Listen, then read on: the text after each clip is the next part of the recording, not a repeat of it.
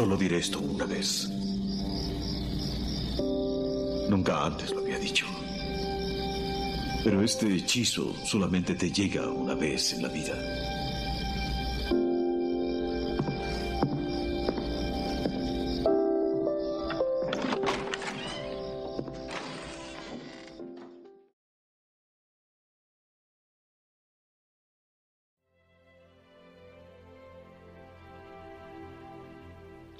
Francesca Johnson vive con su esposo y sus dos hijos en una alejada granja en Iowa.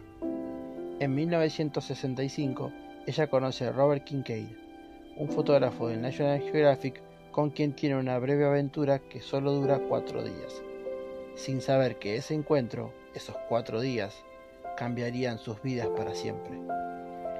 Dirigida y producida por Clint Eastwood, Los Puentes de Madison se estrenó el 2 de junio de 1995 fue muy bien recibida tanto por el público como por la crítica especializada y le valió a Meryl Streep una nominación a los Oscars de 1996 en la categoría de Mejor Actriz.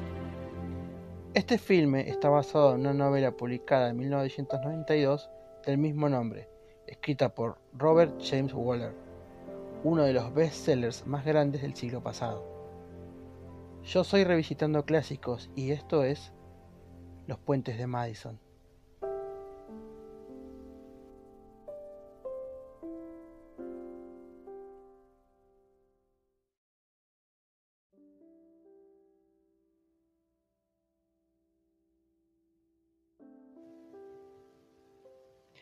¿Qué decir de esta película?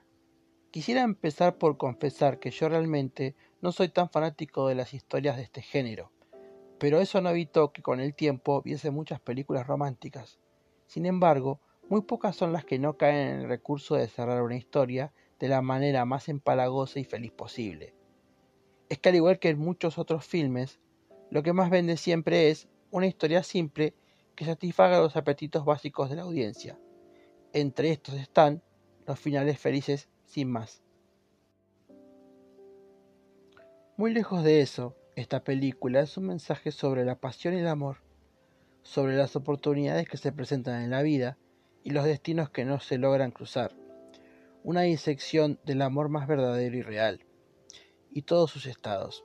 El enamoramiento que sienten los personajes es real, pero está basado en la pasión y cómo esa pasión se siente en un punto particular de la vida. Habla de la añoranza y de los deseos no cumplidos que son el lado B del amor, que quizás en una película inferior es parte de un mecanismo para generar conflicto, pero acá es parte integral del mensaje del filme, y es lo que hace tan especial y conmovedor toda esta historia. La película cuenta la historia de una mujer y de un hombre que tienen un romance fugaz que solo dura cuatro días. Meryl Streep interpreta a Francesca Johnson. Francesca se fue de Italia después de la guerra de Norteamérica donde se casó con su esposo y tuvo dos hijos. Cuando su familia se va de su natal Iowa a una feria estatal por unos días, ella conoce a Robert Kincaid, un fotógrafo de la revista National Geographic, quien está de visita en el pueblo para fotografiar los famosos puentes cubiertos de Madison. Este hombre es a los ojos de Francesca parte de un mundo distinto y lejano a su granja en Iowa, y la monotonía de un matrimonio que nunca terminó de llenarla por completo. Cuando esta curiosidad se convierte en atracción, su aventura con Robert deja en ella una huella que perdura toda su vida. El autor del libro deseaba tener a Isabella Rossellini en el rol de Francesca. Se barajaron los nombres de Angelica Houston, Jessica Lange, Cher y Susan Sarandon, pero Clint Eastwood había considerado a Meryl Streep en el papel desde el principio. Meryl Streep entrega una actuación digna de un Oscar, dándole vida a esa persona que puede existir en cualquier lugar, en cualquier familia, en cualquier hogar. Esa mujer que lo da todo por su familia y quizás no sabe bien dónde está su lugar cuando la monotonía la va matando lentamente sin querer hacerlo.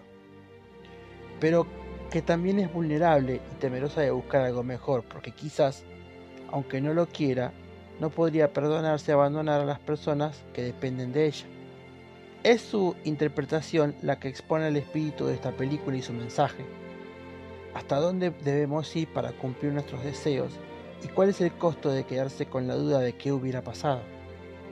Su sentido a lo largo de la película y en especial al final apela a un sentimiento muy humano. Muchas personas dejan ir la mejor oportunidad de sus vidas por miedo, por temor o porque simplemente sentimos que nos debemos a otras cosas y personas. Muchos pequeños detalles hacen que esta película sea una idea bastante buena. La idea de los hijos revaluando sus vidas a través de las experiencias de la madre es algo que le da mucha validancia a los momentos que después toman importancia en la película. Ese camino de descubrimiento hacia la madre y hacia ellos mismos es un aspecto que también está muy bien plasmado. De la misma manera, esta película aborda el personaje del esposo de Francesca. De una forma genuinamente inteligente, no va por el camino fácil de hacerlo un antagonista, y se limita a darle un rol muy reducido.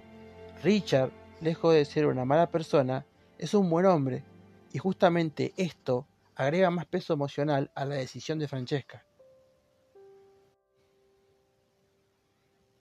Clint Eastwood interpreta a Robert Kincaid, Robert es un fotógrafo de la National Geographic que llega al pueblo buscando los famosos puentes cubiertos del condado de Madison.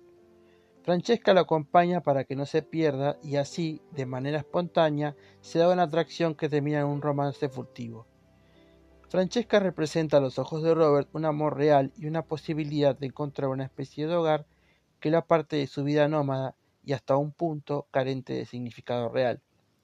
Su aventura con Francesca deja en él una huella que perdura toda su vida y renueva su empuje artístico.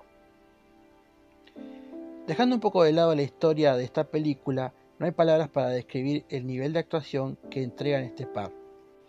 Clint Eastwood simplemente es un titán, un verdadero camaleón, una persona capaz de interpretar al más duro personaje inexpresivo y serio, pero también un personaje entrañable y encantador, este es el caso con el personaje de Robert. Sus escenas se sienten muy frescas y la química con Meryl Streep es excelente. Su desarrollo en la película se siente muy natural. Los Puentes de Madison es una película muy especial. Si bien es una película romántica, en algunos aspectos convencional, tiene una forma elegante de entregarnos una historia más que poderosa, emocionante y totalmente conmovedora. La película tiene una historia peculiar, Amblin, la productora fundada por Steven Spielberg, compró los derechos de la novela de Waller por 25 mil dólares en 1991 antes de su publicación. Para la fecha del estreno de su película había vendido más de 9 millones de copias en todo el mundo. Se barajaron varios borradores, pero el de Richard Lagravanese fue elegido ya que tanto a Spielberg como a Eastwood, quien ya se encontraba trabajando en el proyecto, les gustó su trabajo. La historia se vería desde el punto de vista de Francesca, con la idea de los hijos descubriendo la historia de su madre y leyendo sus diarios.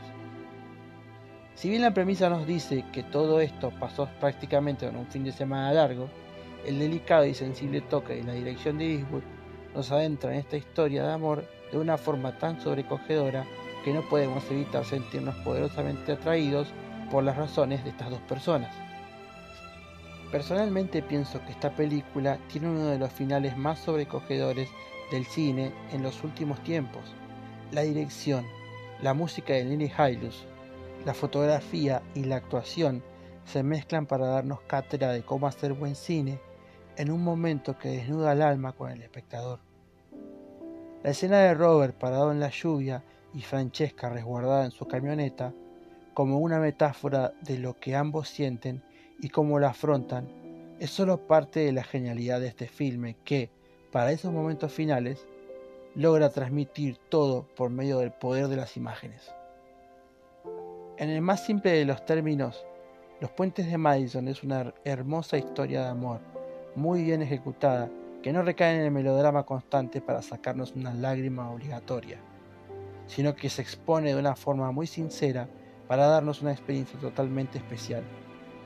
Es una de esas películas que todos deberíamos ver, aunque sea una vez. Su mensaje se queda con el espectador y te emociona hasta el final. Esto fue Los Puentes de Madison. Yo estoy revisitando clásicos y si les gustó este episodio, compártanlo. Desde ya voy a dejarles una pregunta para que le respondan. Con esto me despido y hasta luego.